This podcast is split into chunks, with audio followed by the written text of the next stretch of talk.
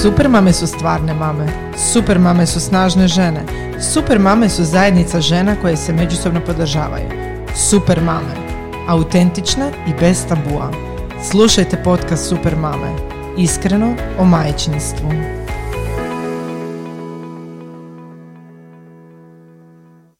Pozdrav, ja sam Sonja, a vi slušate podcast Super mame. Iskreno o majčinstvu. Sponzor današnjeg podcasta je Philips Avent. Iako je dojenje jedinstveno i predivno putovanje, ono nije uvijek lako. Mame često žele da i njihov partner bude uključen u proces dojenja i uskače nahraniti bebu kako bi mama mogla malo odmoriti. Zbog toga su brojne mame u potrazi za izdajalicom koja će im omogućiti ugodno i diskretno izdajanje, pomažući im da uživaju u iskustvu praktičnog dojenja te da ostvare uspješno dojenje.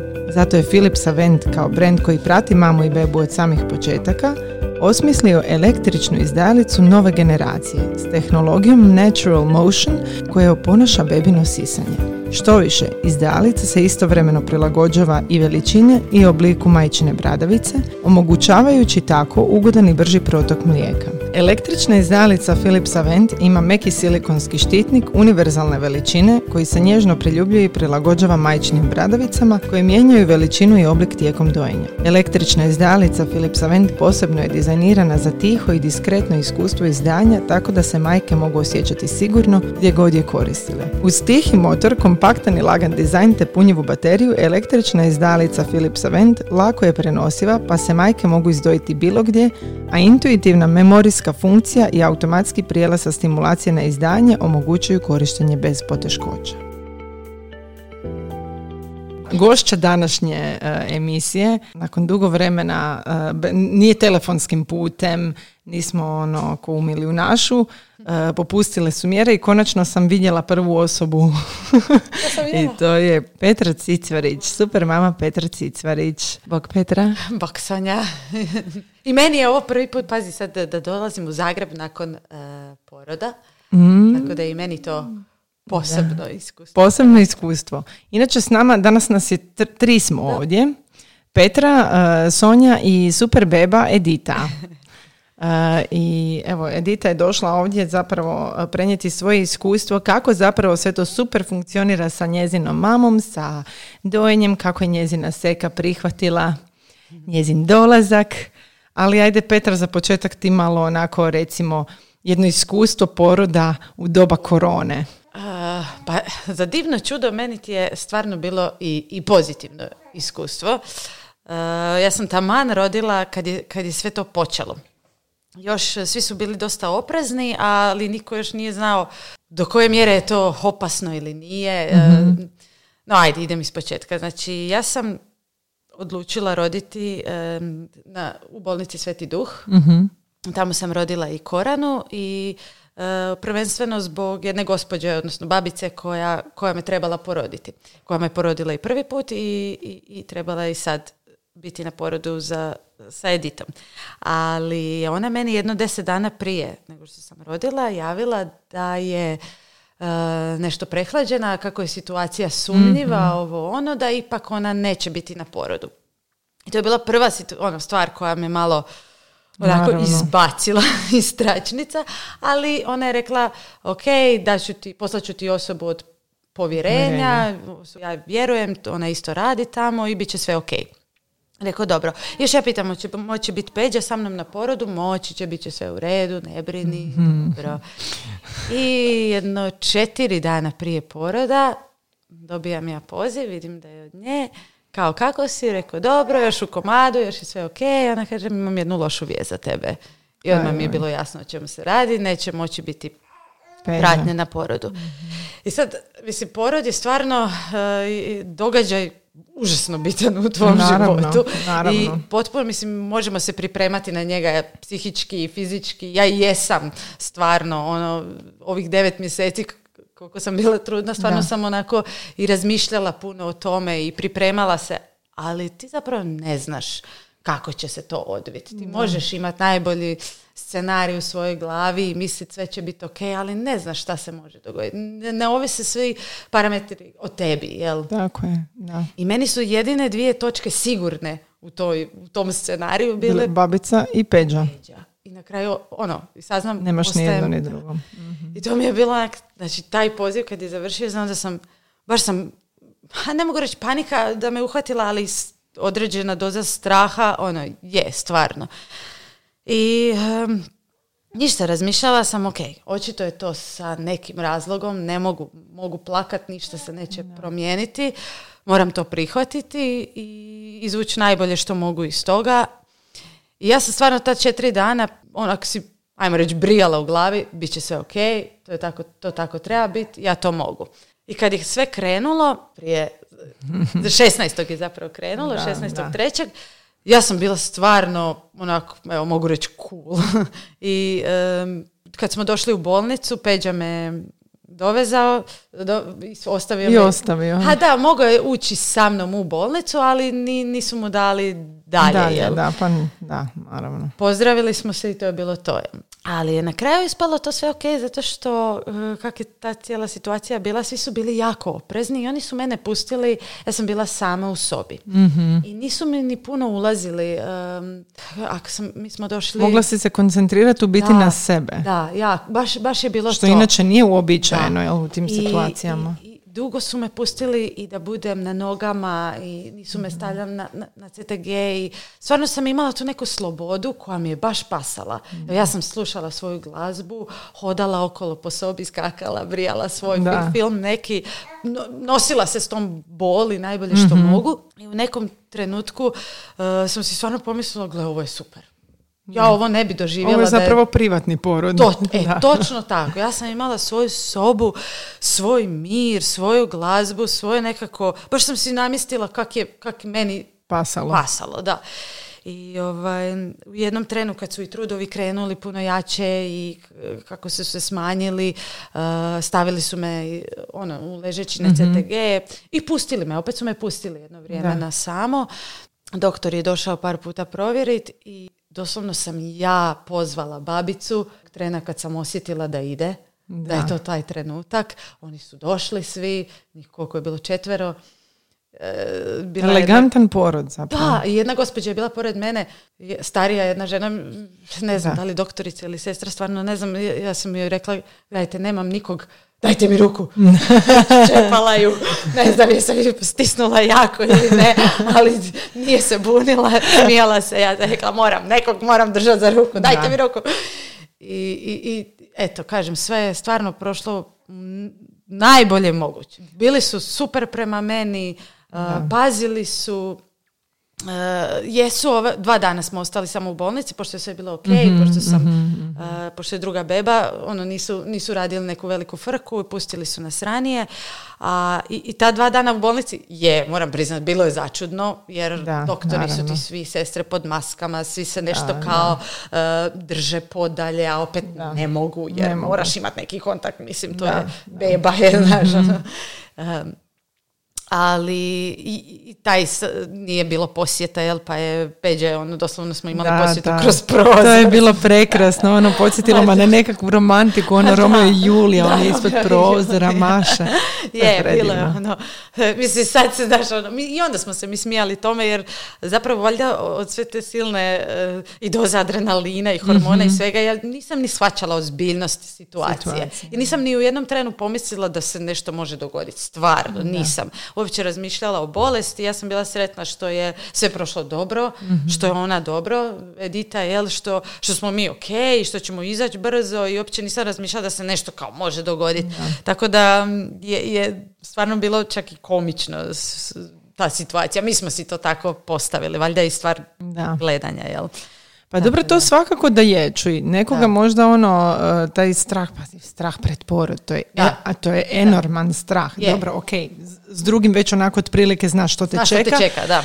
Ali ovo je bila nenormalna situacija u kojoj još činjenica da nemaš njega pored sebe poprilično Pa da, jer znam koliko mi je bio značajan na prvom porodu. Pogotovo to što kažeš, u drugom ajde već malo si zreli, ajmo reći. Da, tako je.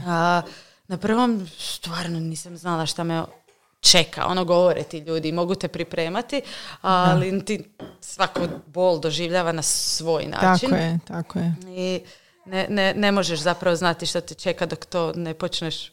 Evo, mi sad upravo promatramo našu malu ljepoticu Editu koja nam se čini da se pokakala. Ali dobro, evo.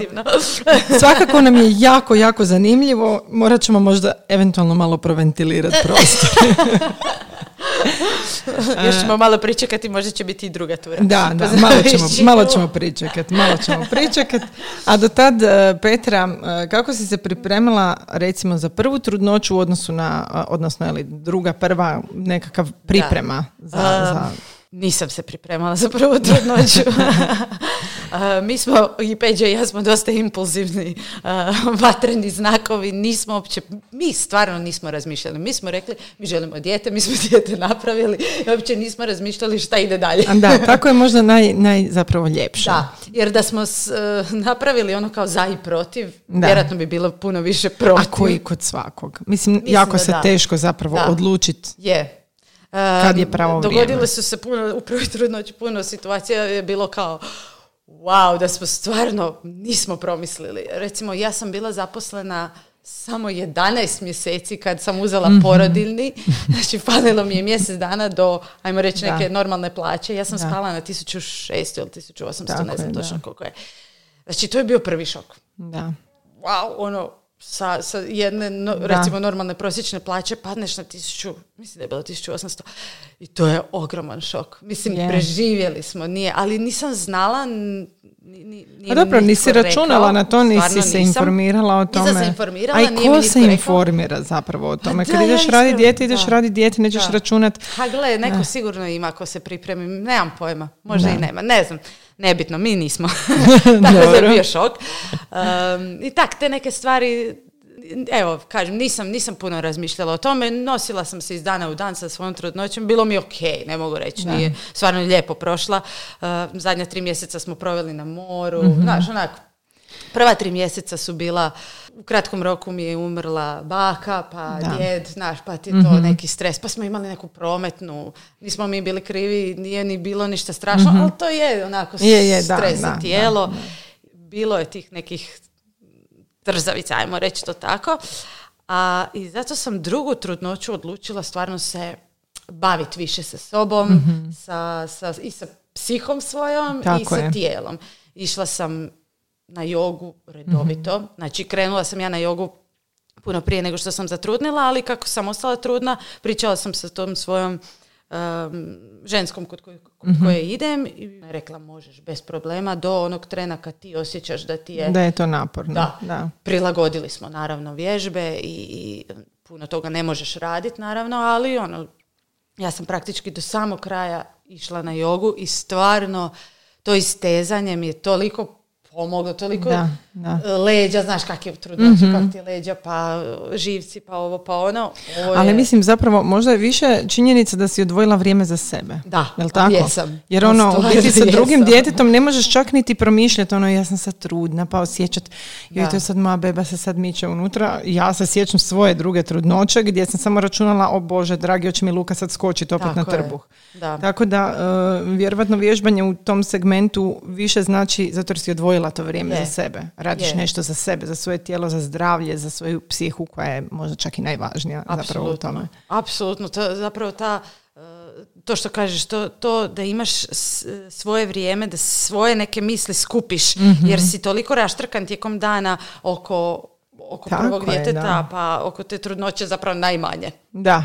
Zapravo stvarno, najmanje, koliko točno. Smo, kad se sjetim, koliko smo Korani, nismo znali da je Korana, ali bebi unutra dok je bila, pjevali, pričali, ne znam šta smo sve, ono, toliko smo se fokusirali na to malo biće u stomaku, a onda, kad smo stvarno... A je, to je tak najčešće sa... Prvo dijete dobio svu onu pažnju koju niti jedno dijete iza više ne može dobiti, jer prvo je prvo i prvi put sve proživljevaš. Iako je svaka trudnoća, naravno, specifična na svoj način, a onda kad dođe to malo čudo, evo kao što sam te pitala odmah kad si došla, kako ti je sad usporedba prvo i drugo dijete, isto ti je kao kod mene, tako da. Gle, nevjerojatno, ona je mirna. Ne, nego nemaš vremena nositi je. Ne, baš kažem, to je sigurno kombinacija, je ona, vidim da je karakterno drukčija od Korane, ali sigurno ima utjecaja ovo što smo mi. Što si posvećen više još uvijek smo više posvećeni Korani, jer a ne možeš potrebe, ajmo reći. Nju odgajamo. Za ovu se još brinemo, kako da kažem, ne želim zvučati ružno. Ne, pa ali... dobro, odhranjuješ je. Njoj si sad potrebna ti da je podajiš, da je pomaziš, da je malo pogledaš, da je uspavaš. A Korana zahtjeva zapravo puno više pažnje. Jer to je, mislim, i njoj se svašta događa u životu. Naravno. Dobila je Nije više jedna. Nije više centar. Kraljica. Da, tako da svašta je se promijenila, da. Recimo, meni se često znaju javiti žene ono koje, recimo, čekaju prvo dijete. I onda, daj mi reci što nam treba od stvari. Ono, što trebamo mi zapravo kupiti. Ja se sjećam sa Lukom, kad sam bila trudna, ja ne znam što mi nismo kupili. Mi smo valjda doma imali pola trgovine neke, dječje. Hoćeš sterilizatore, hoćeš izdajalice, hoćeš dude, hoćeš 50 vrsta bočica, hoćeš antikojlik, hoćeš natural, hoćeš ovako, onako, hoćeš dudicu sa ovakvim oblikom, sa onakvim oblikom. A da ne govorim sad o ostalim stvarima, od pelena, gaza, koje zapravo su nužne, ali postoje one stvari na koje smo potrošili enormno puno novaca koje nam zapravo za ništa nisu služile. Ali opet sad kad me neko pita, pa što mi točno treba? Ja uopće ne znam što bi sad na to pitanje odgovorila. Reci mi ti. Pa mi smo ti, Peđa i ja smo totalno kontra. Mi ti nismo imali ništa. Ništa, dobro, ajde, onda smo mi suprotnosti. Kažem, nismo se pripremili uopće. Mi smo sam kao... napravili smo dijete, to je to. Dobro, imali smo krevetić, ajde.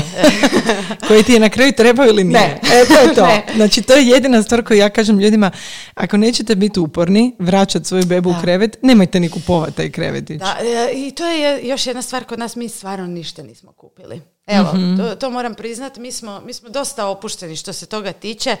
Dobro, on čak više od mene, ja sam čak i htjela kupiti neke stvari, tipa kolica. Evo, sjećam se, 7. mjesec trudnoće sam bila kad su moji roditelji rekli, mi ćemo našoj kćeri.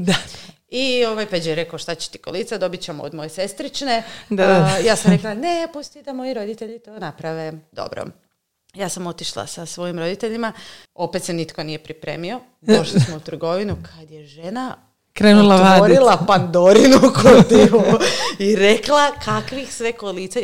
Mi smo ovako svi troje, pazi, kad su mene i sestru rodili, nije... Ne, pa bila su jedina koja je vjerojatno to. Cijeli grad koristio. Tako je. A ovo, imaš izbora... Milijardu, da. Mi smo svi stali, znači i mama i tata i ja, mi smo stali kao šta je, ne znam. Ona koja su mi lijepa. Da. Mislim, kako odabrati. Mi smo ti stvarno otišli iz te trgovine, nismo kupili kolica. Moji su odustali, rekli, ajmo se pripremiti. Da. Mislim, ti danas imaš cijele Instagram profile koji se bave samo time. Tako je. To stvarno biznis, kako da kažem. Da, imaš toliko toga da se stvarno trebaš pripremiti. A i raspon cijene je onako popriličan, pa onda treba prilagoditi životni stil zajedno sa nekakvom cijenom tih... kolica. Na kraju mi nismo kupili kolica, mi smo dobili, naslijedili, ajmo to tako reći, od Peđine sestrične i sva sreća Sonja da nisam. Korana je provela u kolica. Znači, to je bilo, dragi Bože, to je bilo strašno. Ti nju staviš u kolica i to je, pa ja ne znam, evo, ko što sam napisala neki dan kao da je čupaš nokte na život. To je tako zvučalo. Da, vidiš, to sve opet zavisi i o roditeljima koliko su oni spremni odslušati malo tog plakanja, ali to ne treba slušati tuđe savjete, treba baš slušati samog sebe jer tu treba biti i miran. Puštala sam ja neko vrijeme jer su mi govorili to, pusti, znaš, moram. A ne, možeš uvijek to. To je toliko dugo, to nije 5 minuta, to je tako je. Znala po 40 minuta. Je. Mislim da ćemo sad pauzu. Morat ćemo pauzicu, nema problema. Samo ti nju lijepo digni. Evo, počele smo opet. Dakle, napravili smo kratku pauzicu jer potrebe bebice jednostavno moraju biti prioritet. To tako mame koje rade znaju, jel tako? Uglavnom, pričali smo znači o tim proizvodima koji su nam potrebni na samom početku, odnosno što je mami potrebno, rekla si kolica. Što bi još, znači rekla si Korana zapravo nije voljela biti u kolicima. Pa da, zapravo nama kolica nisu bila potrebna, mi smo ih vrlo brzo vratili. Znači ni kolica ni krevetić, dobro. Da. A, krevetić nam je dobro došao u jednom trenu za skupljanje stvari ispod da, njih. Da, to je walk-in closet, znam, to mi je poznato, to i nama je služio. I sad imamo krevetić, moram priznati, ali isto ga koristimo za skupljanje stvari, jer spavamo na striju krevetu. Da, to je to, da. Zajedno. Da, i to eto, nam je baš lijepo. Kako se slaže se s nama. Ali šta nam je baš, evo, ja ću sad stvarno iz svog iskustva govoriti šta je meni bilo potrebno. Ja za dojenje, recimo, meni, ja kad dojim i iz druge dojke puno curi. Da. I stvarno je znalo biti nezgodnih situacija, putem skroz mokra. Tako je, da. Tako da su ti meni oni jastučići za grudnjak za dojenje i dobar grudnjak za dojenje. To mi je recimo spasilo jako. To mi je baš bilo potrebno. Ali mi smo taj tip, kažem opet Peđa i ja, koji ne volimo kupovati prije. Nego stvarno kad nam nešto zatreba, kad skužimo, ok, to nam stvarno treba, sad ćemo izdvojiti novce za to. I onda tako mi nije ni problem dati ako je imalo više novaca, recimo za nosiljku. Ja kad sam skužila da od kolica ništa, ja sam rekla, ok, daću za nosiljku. Prvo mi je prijateljica posudila maramu, da vidimo kako funkcionira. Kako će reagirati. Prvo je tkana marama, pa onda elastična. Bilo je jako dobro, kad je postala malo teža, idemo u nosiljku. I tu sam stvarno uložila, nije mi žao. I to nas je spasilo. Mi smo svugdje išli sa nosiljkom, u nosiljci je lijepo spavala i super. Tako da evo, ja sam u to uložila. Od nekih drugih stvari nismo imali potrebe. Zapravo je to zavisi, evo ti si rekla, ti si tip koji nije unaprijed razmišljao, planirao, stvarao nekakve popise stvari koje trebaju. To je rijetkost mora. Mislim, pelene naravno, ok, dobro, to ne računa, naravno, to znaš. Govorimo sad o nekakvim osnovnim stvarima. Dakle, pored tih osnovnih stvari kao što su pelene, blazinice, maramice i tako dalje, ne znam, kozmetika za bebe. To se podrazumijeva nekako. Tako je. Ja znam da je meni od proizvoda, recimo, tu bi čak se usudila sortirati proizvode na proizvode koji su mi koristili, koji sam kao osnovne smatrala za bebu, osnovne za sebe i osnovne za onak da preživi cijela obitelj. Pritom ne mislim na džin. Ali kava. Šalu na stranu, znači meni je bilo užasno važno imati, recimo, kod dojenja imala sam ragade, užasno, eto, vidiš kako se javlja Edita. Imala sam ragade i ta njega bradavica mi je bila užasno važna. Tako da sam tu imala izdvojenu kremicu koja je meni služila, čak sam je kupila prije. Doduše ja jesam, isprobala sam i od Philips Aventa kremicu za bradavice, iako ima čitav niz kremica koje stvarno pružaju adekvatnu zaštitu. Znam da sam isto, kao što si rekla, jastučići su mi bili užasno važni i onda smo došli i to je u biti to. Znači ja nisam isto tako išla unaprijed. Nabavila sam dudice i bila sam jedna od onih koja je došla u bolnicu ne znajući da ti u bolnici ne smiješ izvaditi dudicu van.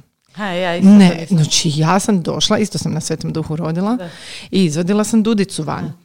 I u trenutku kad sam ja izvadila dudicu, mene medicinska sestra pogledala i rekla, brzo to spremite natrag.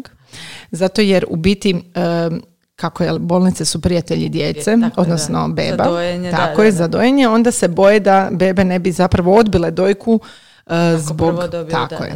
Međutim, mene to nije baš puno stresiralo, ok, u bolnici smo izdržali bez dudice, ali recimo to sam si nabavila i nama je funkcioniralo i sa jednim i sa drugim djetetom, da su oni sami sebi odabrali svoj model koji njima odgovarao. Probali smo puno modela, na kraju smo se odlučili bili za Aventove, očito im je oblik odgovarao mojoj bradavici i to su dudice koje su ih pratile do faze kad su ih sami odbacili ili kad smo već prekinuli. Da.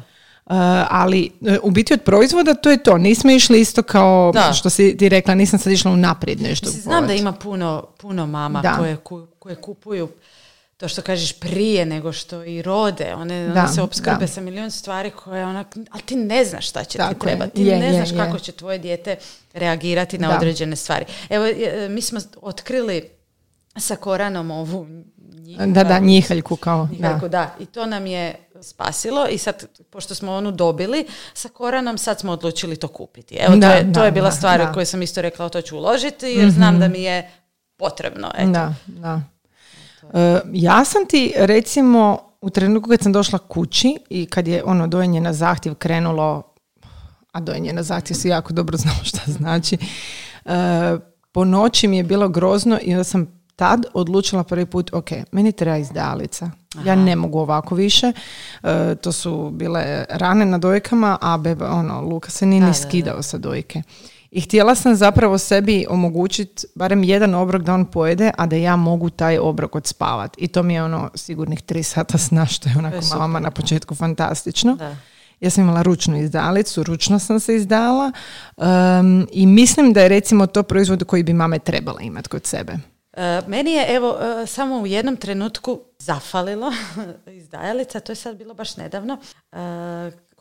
Edita je imala, ne znam, možda mjesec dana i dobila sam bakterijsku upalu dojke. Znači to nije ovaj klasični mastitis što kažeš, znači ja nisam imala rane, nikakve. Nije mi bila tvrda dojka, znači ja uopće nisam znala što je. Mene ti samo na večer uhvatila ogromna temperatura, znači ja sam se tresla od hladnoće, 38,7 mislim da sam što. I nisam pojma imala šta je. Kak je taman trajala korona. Ajme meni. Možeš misliti šta ti sve prođe kroz glavu. Peđa je govorio, nema šanse, pa nisi izlazila, nisi, ono, kao sigurno nije to. I ja sam primijetila na desnoj dojci da su mi se pojavile kao tanke crvene linije. I Google doktor, ne šta ćeš, upisala to i ispadne kao bakterijska upala. I zovem ja odmah svoju doktoricu i je, kaže, bakterijska upala, moraš na antibiotike, nema drugog. Da. I tad mi je ona rekla, jel imaš izdajalicu, da je najbolje onda to mlijeko, jel da nema veze što je sad tu bakterijska upala, tako da je najbolje tu dojku isto kao i drugu. Izdajati, tako je. Izdajati. U tom trenu evo nisam imala. Dala sam joj, dojila sam normalno, to je stvarno prošlo za 2 dana, tako da evo, poslije nije bilo potrebe, ali evo da sam u tom trenu imala, sigurno bi mi pomogla. Da. Jer je bolilo, nije onako strašna bol bila, izdržala sam ja to, ali je neugodno bilo. Da. Je. Pa zapravo, baš to što si rekla, iz tog razloga što meni se stvarno, pogotovo sa drugim djetetom, pružila prilika da mi je češće trebala izdanje. Em što sam mogla onda i sa Lukom recimo otići, jer je nama užasno bio važan taj bonding naš, da nas dvoje imamo vrijeme za sebe. A kad imaš malu bebu, znaš i sama koliko često dojiš. Da. I onda sam se znala izdojiti, staviti to u posudicu, u frižider ili ostaviti na sobnoj temperaturi ako već neće dugo trajati i da Ivan onda da bebi. Tako da sam tad recimo pažnju obratila na odabir izdalice, kažem opet imala sam ručnu, a sad ima i električnih i svakako super, bi izabrala sad, da sam opet trudna bi izabrala električnu. Izdalicu malo je komotnije, ali jednostavno ako se češće to radi, onda je to stvarno super investicija, a s druge strane sam uložila, obzirom da su imali grčeve, u bočicu, da sam birala bočicu koja ima ventil koji smanjuje grčeve i tako dalje i to mi je bio antikolik sam pronašla kao varijantu. Ali ajde sad da pređemo sa tih recimo proizvoda i tog početka sa dojenjem. Daj mi reci babinje. Sad vrlo često o tome razgovaramo. Sad obzirom da je bila korona, to je jedno sasvim drugačije babinje.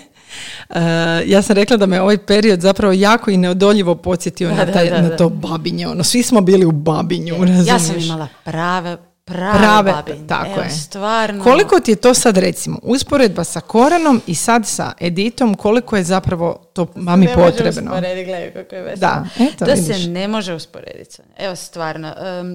Ok, ja imam tu situaciju da sam živim u drugom gradu, ali nije moj rodni grad, nisu moji roditelji sa mnom i u principu nemam puno ljudi koji mi može pomoći. Imam naravno Peđu, ali sa Koranom Peđa je stvarno radio jako puno. Dobili Koranu. Ja sam stvarno bila puno previše sama. I to je jako teško. Pogotovo što je Korana stvarno bilo zahtjevno dijete. Ja sam mislila da je to normalno. Da se razumijemo. Ja sam mislila da je normalno da djeca toliko plaću, da imaju tako jake grčeve i da to svaka mama proživljava i da zapravo, kao što sam rekla, ja se nisam pripremila. Ja o babinju nisam imala pojma. Stvarno. Evo, ja priznajem, totalno. Tu je ono, koliko god ja volim da smo mi spontani, tako to je ono što mi fali je u ovakvom slučaju. Za neke stvari ipak treba malo pripreme. Ipak se za neke se stvari moraš pripremiti. Lijepo je slušati svoju intuiciju, ali ne znaš, neke stvari ipak trebaš čuti ili iskustva, ili barem znati šta se događa tijelu. Ja to nisam imala pojma. Znači da ću ja imat nekakve bolove jer se vraćaju organi na mjesto. Znaš,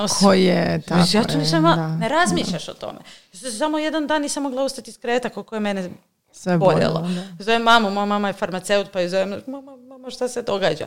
Normalno je sve, smiri se.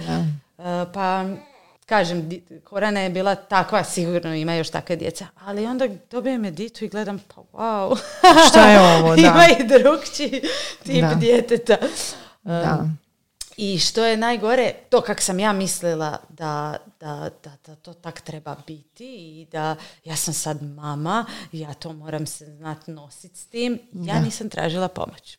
Mm-hmm. Ne u toj mjeri koliko sam trebala. Da. I ja sam tvrdoglava kako jesam mislila i samostalno kakva jesam, mislila ja to trebam i moram sama. Stan će izgledat uredno, ručak će biti skuhan i dijete će biti sređeno. Ne možeš sve. Nema šanse. Stvarno nema šanse i nije ništa loše. Da se mogu vratiti, rekla bi si lijepa Petra, nije ništa loše da nazoveš nekog, kažeš molim te, ajde hoćeš mi skuhati nešto danas ili ne znam. Angažirati neku gospođu da mi dođe pospremiti jednom tjedno. Znaš, bilo šta. Yeah. Svakom treba nešto drugo. I ja sam se zapravo sad za drugi put pripremila. Mm-hmm. Stvarno sam se pripremila. Nazvaću jednu ženu koja će doći spremat. Mm-hmm. Znamo dakle ću ručak, ovo, ono. I dogodi se korona. Da. I prvi put kad si krenula planirati, zapravo te korona spriječila u tome i stavila te opet u spontanost. Ali je na kraju dobro ispalo jer smo bili naš četvero zajedno. Tako je. Peđa mi je limala si Peđu. To je bilo toliko divno. To je bilo stvarno, evo, ja ne mogu reći, to je toliko sam uživala. Baš sam uživala. Tad vam je stvarno grozno zvučio. Bila je kao pandemija i ne znam šta, ali meni je bilo baš lijepo. Ne, ali ja ću ti, da ti iskreno kažem, malo tko od nas, malo tko je mogao sad, je mogao prije ove korone doživjeti što znači biti tako prisan, toliko zajedno. Mnogi od nas su se bojali, ok, gledaj, to je sad 24 sata, mi ne možemo nigdje, mi se s nikim ne možemo družiti, ne možeš se otići izventilirati na kavu. Ono, prilagodi se situaciji. Ja moram priznati da je meni, da bi bila za varijantu da očevi zajedno sa majkama na porodini odu mjesec dana. Barem mjesec dana. Jer tebi u tom slučaju ne treba onda nitko drugi doći pomoć. Jer imate jedno drugo i uskačete jedno drugom. I što je Peđa isto rekao, sa Koranom propustio puno toga. Tako je, da. Ne da nije htio, nego jednostavno ti radiš i naš posao je takav specifičan. Mi nemamo fiksno radno vrijeme. Mm-hmm. Ti si nekad ujutro, nekad cijeli dan, nekad imamo 3-4 dana u komadu slobodno. Ali nemaš ritam i stvarno kaže sad vidim koliko ona gleda, točno kaže vidim kad je progledala, vidim kad me vidjela, kad se nasmiješila, tu kupali smo se, zajedno smo ju kupali, to su takve neke predivni obiteljski trenuci koje da nije bilo ovako izvanredno stanje ne bi doživjeli. I zbog toga nam je stvarno bilo jako. Baš smo bili obitelj i Korani je sigurno bilo lakše da smo svi četvero zajedno, pošto je i njoj to nova situacija i čudna situacija. Jel? Da. Tako da je na neki način nam ta korona zapravo pomogla nam je. Olakšala nam je. Stvarno sam imala pravo babinje, baš tako sam uživala. Tako je.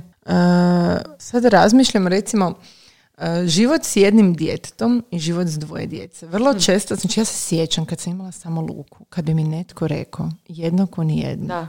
Ja sam instantno doživjela nervni slom na takvu izjavu i u biti sam došla do zaključka da je meni sa prvim djetetom bilo podjednako teško kao što mi je bilo kad sam ih imala obojicu.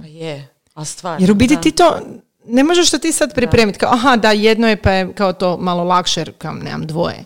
Istina, ali nekako, ne znam, shvatiš, Isuse Bože, ja imam još snage, zamisli. Imam snage za još 2 djece. Ej. Da. Kako je tvoje?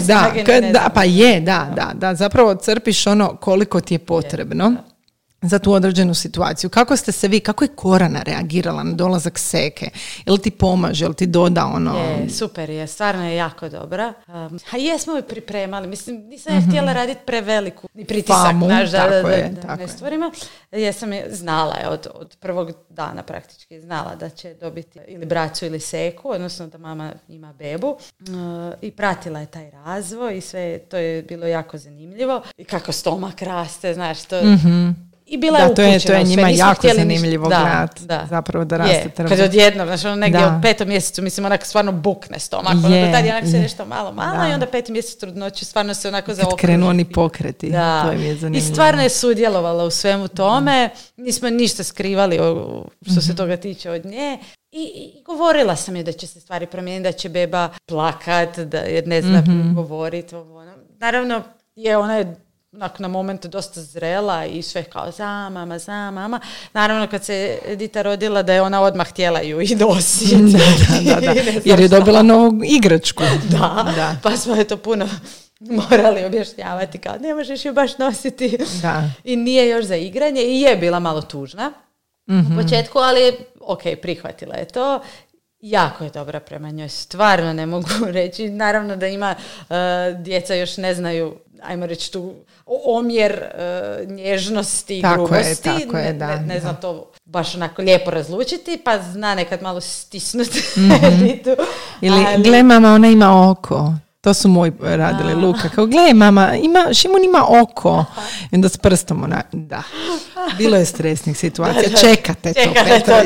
Danas je bilo ujutro kao, da se tamo da okrenem nešto na drugu stranu. Ona kao, gdje mama, pao ju je jastuk na glavu. Joj, da, to su te situacije kad trebaš biti onako 180% koncentrirana na njih dvoje, na njih dvije kako se igraju, da. Edita nam se tako ljulja da imam osjećaj da će nam skočiti ovdje na stol. Ali evo, stvarno je okej. Prema njoj. Mm-hmm. Ali... Prema mami i tati? Prema mami i tati. Mama i tata su ponekad u kazni. Mm-hmm. Pa dobijemo.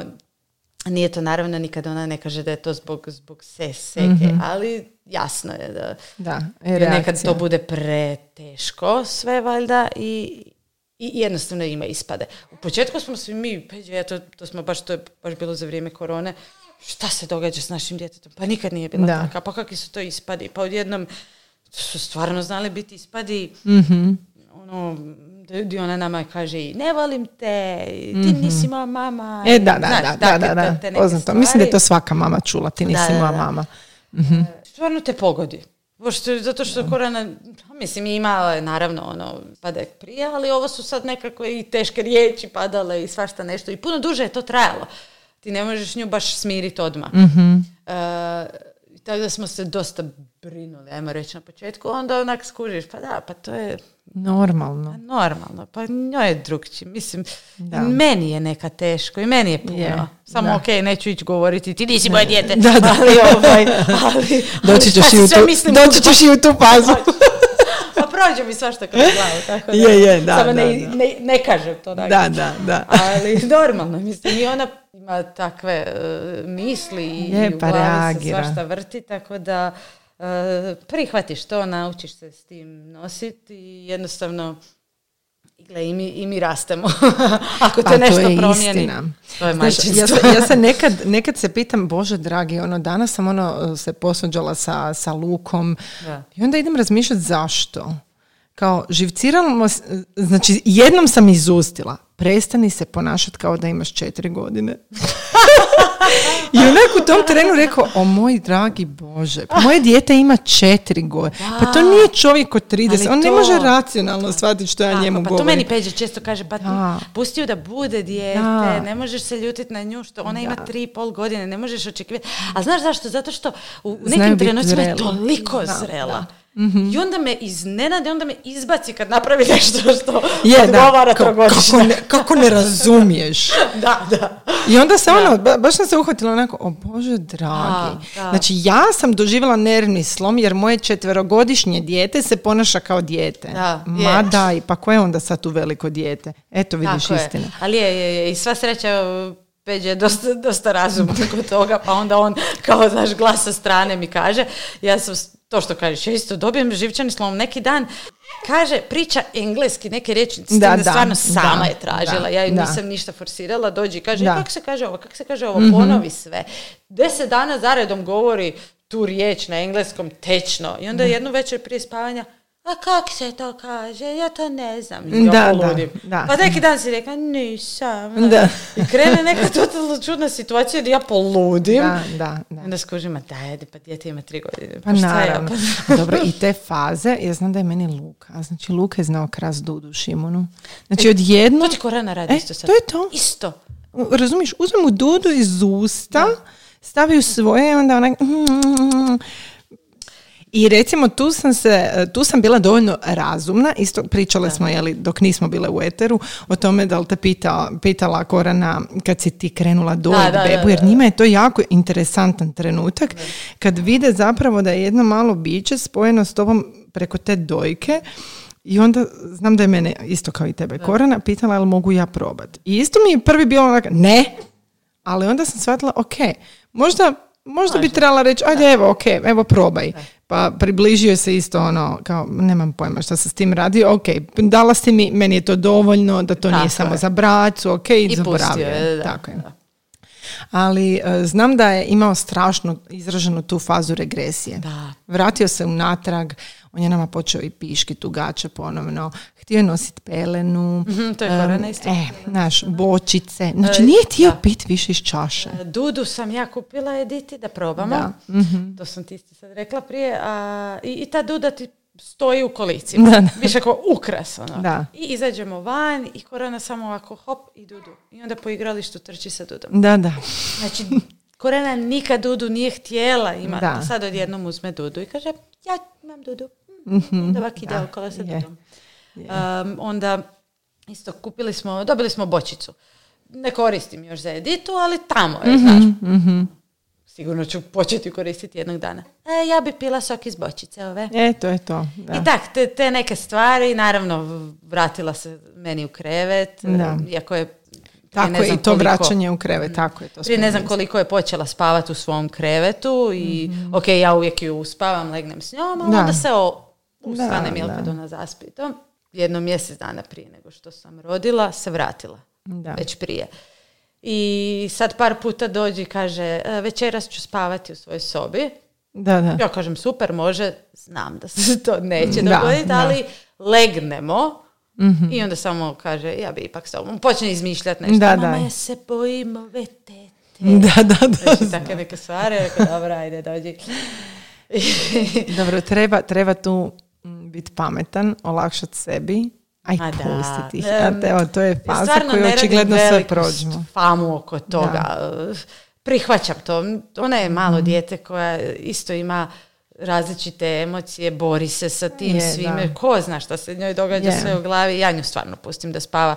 Peđa je tu izvukao deblji kraj. On spava u Koranu. A vratit će se tata. Vratit će se tata.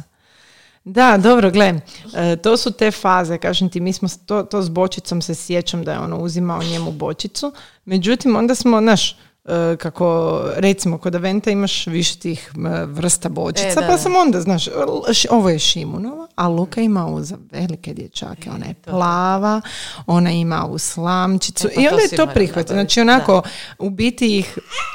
što više im dopuštati da oni budu odraslive. Da. Ali upravo zato jer ih toliko uvjeravamo, mi same sebe uvjerimo, gle pa oni fakat jesu veliki i onda te izvodi ono, jer se ponaša kod da ima 4 godine. Točno to.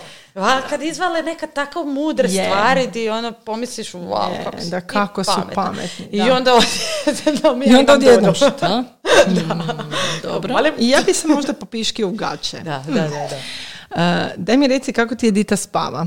I kako je Korana spala? Ja znam šta si pisala za nje i to je onako copy-paste mog života zadnjih 5 godina, ali evo, da kažeš to i naglas. Korana ne spava, još uvijek. Mislim, spava to puno bolje nego što je to prije, ali realno ona se meni više budi nego Edita. Da li je to do karaktera, da li je to do... Ja ne znam, to svašta može biti. Definitivno je karakter, ona je jako živo dijete i ona je... I ima te gene, ni Peđa ni ja nismo spavalice, da se razumijemo. Volimo biti budni, Peđa je još gori od mene, on stvarno može malo spavati, voli puno raditi. I ja sam takva, i tak je i Korana, živa je, ona hoće puno toga znati, vidjeti, ne želi propustiti. Sad će nam Edita zaspati, taman na ovu temu. Znači, Korana, ja nju nisam mogla ispustiti. Onog trena, kad ju uhvati umor, to je borba. Znači, njoj je stvarno najveći neprijatelj umor. Da. Je, da. I to kad ona se sad naučila s tim nositi. Ali ko mala beba, ona je vrištala, ona je... To su radile noge, ruke, to je ono nervoza na najjače. Ja bi možda pustila 5 minuta, ajde sad, nek plaće. Ma ti to ne možeš. Ona toliko vrišti da, nekad sam ja to znala i pustila, ali to je tako jak karakter da ona je znala plakat po sat vremena. Da. Ako ju ne uzmeš u ruke. Da. Ja to jednostavno nisam... Uporno dijete, takvi su bili moji. Ja sam čak i pokušavala onu metodu kao ajde pusti, cry it out metoda. Međutim, to stvarno nije imalo smisla jer meni se Luka do promuklosti derao. Da, to ti vidiš da ona... Nestaje. Da. Ona bude toliko crvena. Pa ja sam se u jednom trenu bojala da će se nešto dogoditi. Da. I to je onda mi više...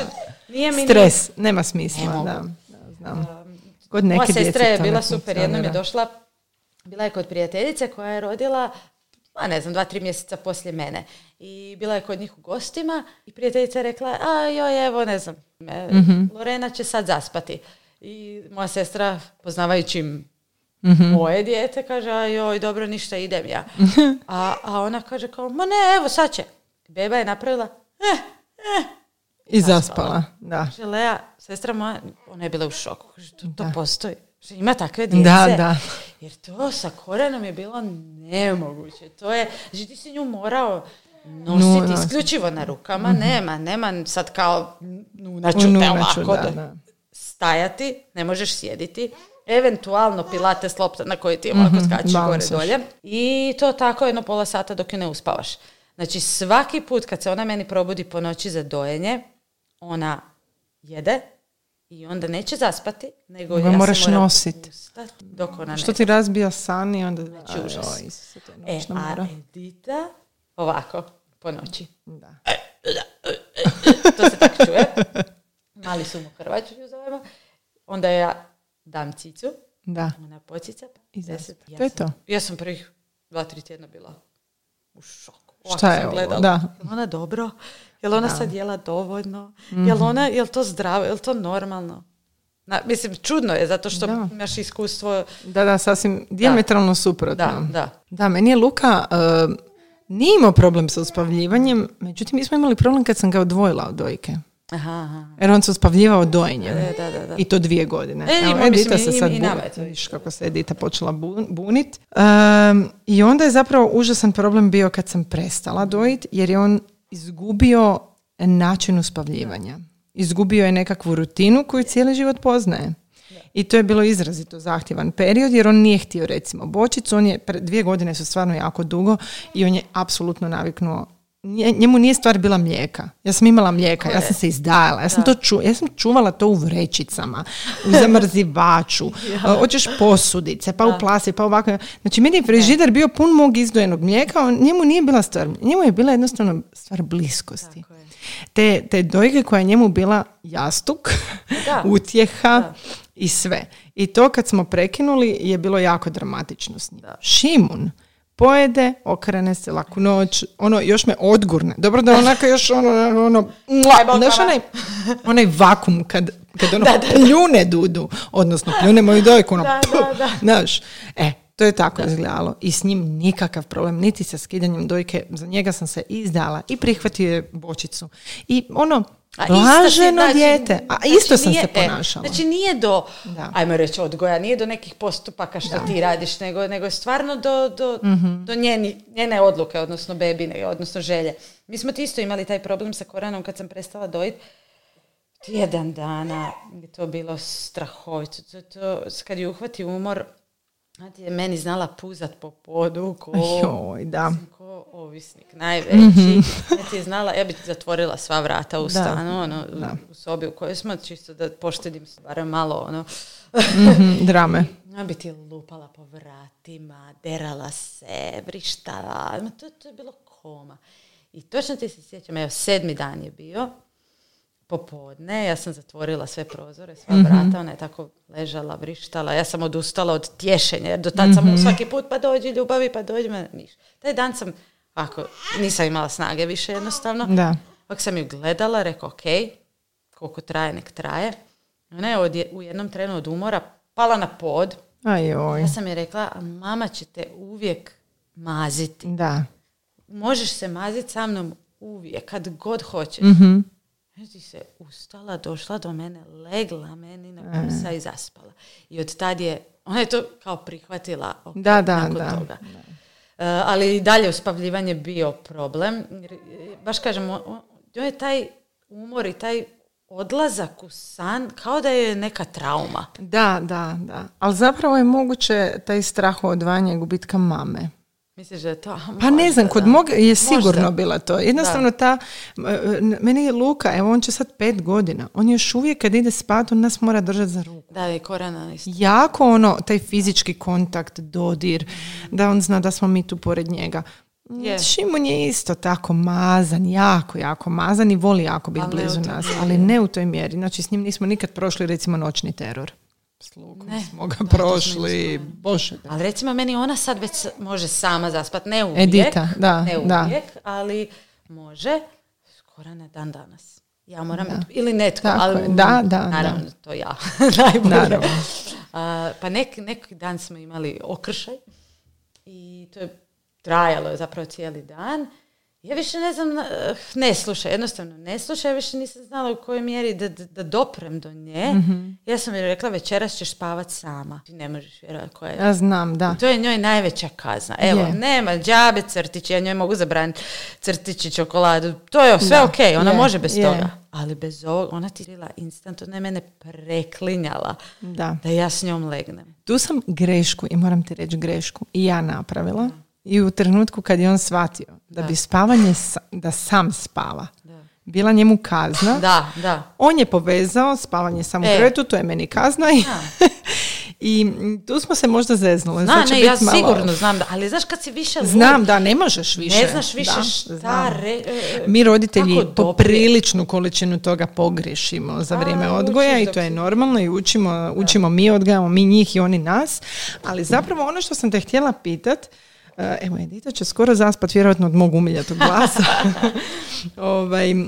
Misliš li da možda naša opuštenost sa drugom djecom, ili sa drugom, ovo sad zvuči čudno, sa ovim koji su drugi došli, ima veze s tim što smo opuštenije, što smo možda naučile da moramo izdvajati malo više vremena za sebe? Da li uspijevaš zapravo izdvojiti sad sa 2 djece malo vremena za sebe? Više nego sa Koranom. Eto, da. Sigurno. Mislim da smo sa drugim djetetom opušteni, zrelije smo u tom nekom smislu, mudrije smo. Znamo šta nam treba da djeca budu sretna, a to je da mi budemo sretni. Ja sam to stvarno naučila. Sjećam se točno kad sam srela u Osijeku, Korana imala negdje 10 mjeseci, tako nešto. I ja sam bila na kavi sa sestrom baš i srela sam tog prijatelja koji ima 2 djece. I ono, svi te pitaju kad te vide bez djeteta, a ko ti čuva dijete? Ko ti čuva, da, znam.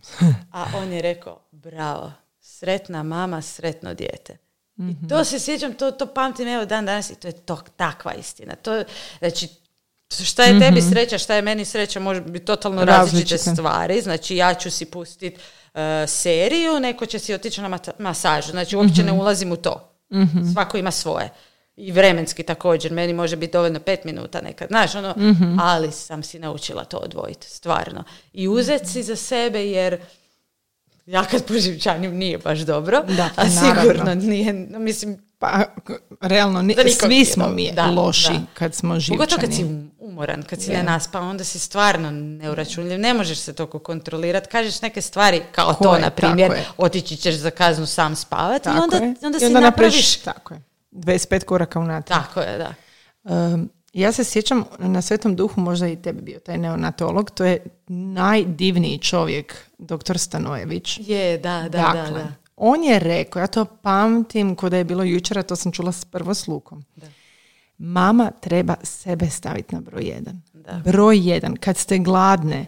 Znači, bebe jako plače, ok, dajte je tati ili baki ili svekrvi da je malo nosi, umiri, a vi pojedite. Jer kad ste gladne, izmorene, umorne, mislim, realno gledaš, ne možeš biti niti dobra majka svom djetetu. Jednostavno ne možeš.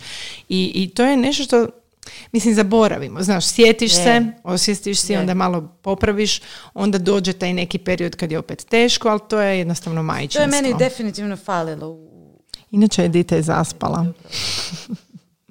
Ali sa Koranom je meni to falilo, sigurno. Ja sam mislila da ja to moram. Mm-hmm. Da ja moram nju uspavat. Kaka sam ja to mama, ako ja nju ne mogu uspavat. Znaš, neke te stvari ja sam si stvorila. Nije mi niko to stvorio, to sam si ja stvorila. Nije meni to niko rekao. Da. Ali sam ja imala taj neki kao pritisak. Ne znam, nisam ga osjećala kao pritisak, ali je očito bio pritisak. Da. I doduše, sigurno sad kad gledam unazad, da je i Korana bila zbog toga zahtjevnija. Što ja kažem, Korana je bila zahtjevna beba. Je ona karakterno totalno drukčija od Edite, koja je nježnija. Mm-hmm. Ali sigurno sam i ja... napravila od nje zahtjevnu bebu, jer sam joj ja davala to. Ja sam rekla, ja sam pustila sve. Kada ona čim ona počne plakat, ja ću skočiti. Umjesto da pustim nekad i sve krvu i muža. Znaš, nisu to, jer ja sam se kao osjećala, to je moja dužnost. Puno si mi toga zadamo. Da. Sjećam se, bila sam na kavi sa Tenom, našom divnom Tenom, Tiny Tomboys. I ona je li mama 3 djece. Da. Znači, bile smo na kavi, izlazila iz kafića. Dakle, držala je za ruku starijeg. Nosila je srednju i gurala je kolica kroz vrata od kafića. Ja kažem, stara, daj, čekaj, da ti barem otvorim vrata. A ona je rekla, ne moraš, mogu sama. I ja sam tad shvatila da to mi same sebi radimo. Zašto moraš sama? Je li sad to zaista potrebno? Znači, meni je često puta ta moja, ajmo reći kao, ti si snažna, jel, Petra? Da. Ovo što smo pričale, snažna si. Ti možeš sama. Ja sam shvatila zapravo da smo mi malo blesave. Jer onda se puno okolina isto opusti, jer realno sve tako možeš sama. Ali i onda ti se prestane više i nuditi. To ti je meni Peđa i priznao. Pa, ti si meni 100 puta, ništa zlo namjerno, ono kad smo pričali, jer šta se meni dogodi? Ja onda puknem. Mhm.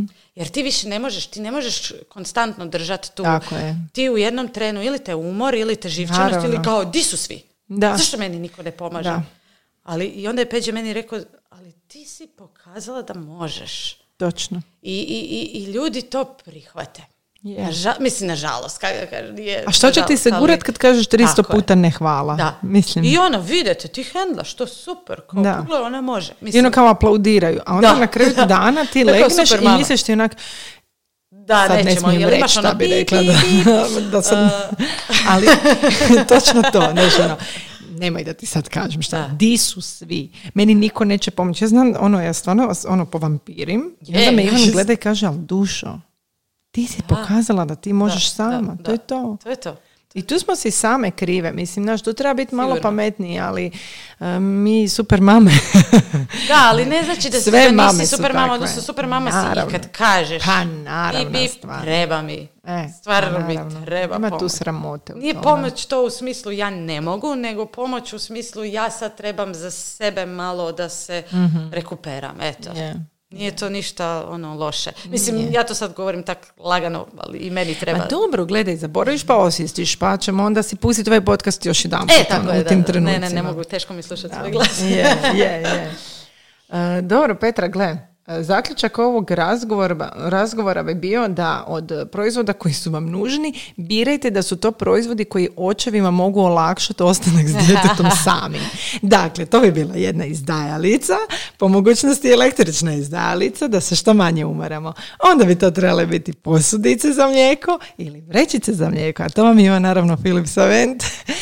Između ostalog bočica, gdje imate i naturalnu bočicu, a imate i antikolek za ove male koja ima ventilić koji spriječava mogućnost nastanka grčeva, i onda lijepo se izdojite, date svoju bebusu, njegovom ocu ili njezinom ocu, date sve te gadgete i odete na kavu, na jogu, na vježbanje, na ušetnju, meditirate ili jednostavno odete spavati. Da, ili to. Ili to. Nešto moramo napraviti za sebe. Definitivno. Frizuru, Isuse, kako ti to isto znači nekad. Je. Petra, hvala ti što si došla k meni. Evo, sad ćemo mi nastaviti dalje pit kavicu i kavu, nećemo dalje. I svim svojim slušateljima zahvaljujemo što su slušali i našem, naravno, sponzoru Philips Aventu. Eto, pozdrav svima. Hvala, super mamama.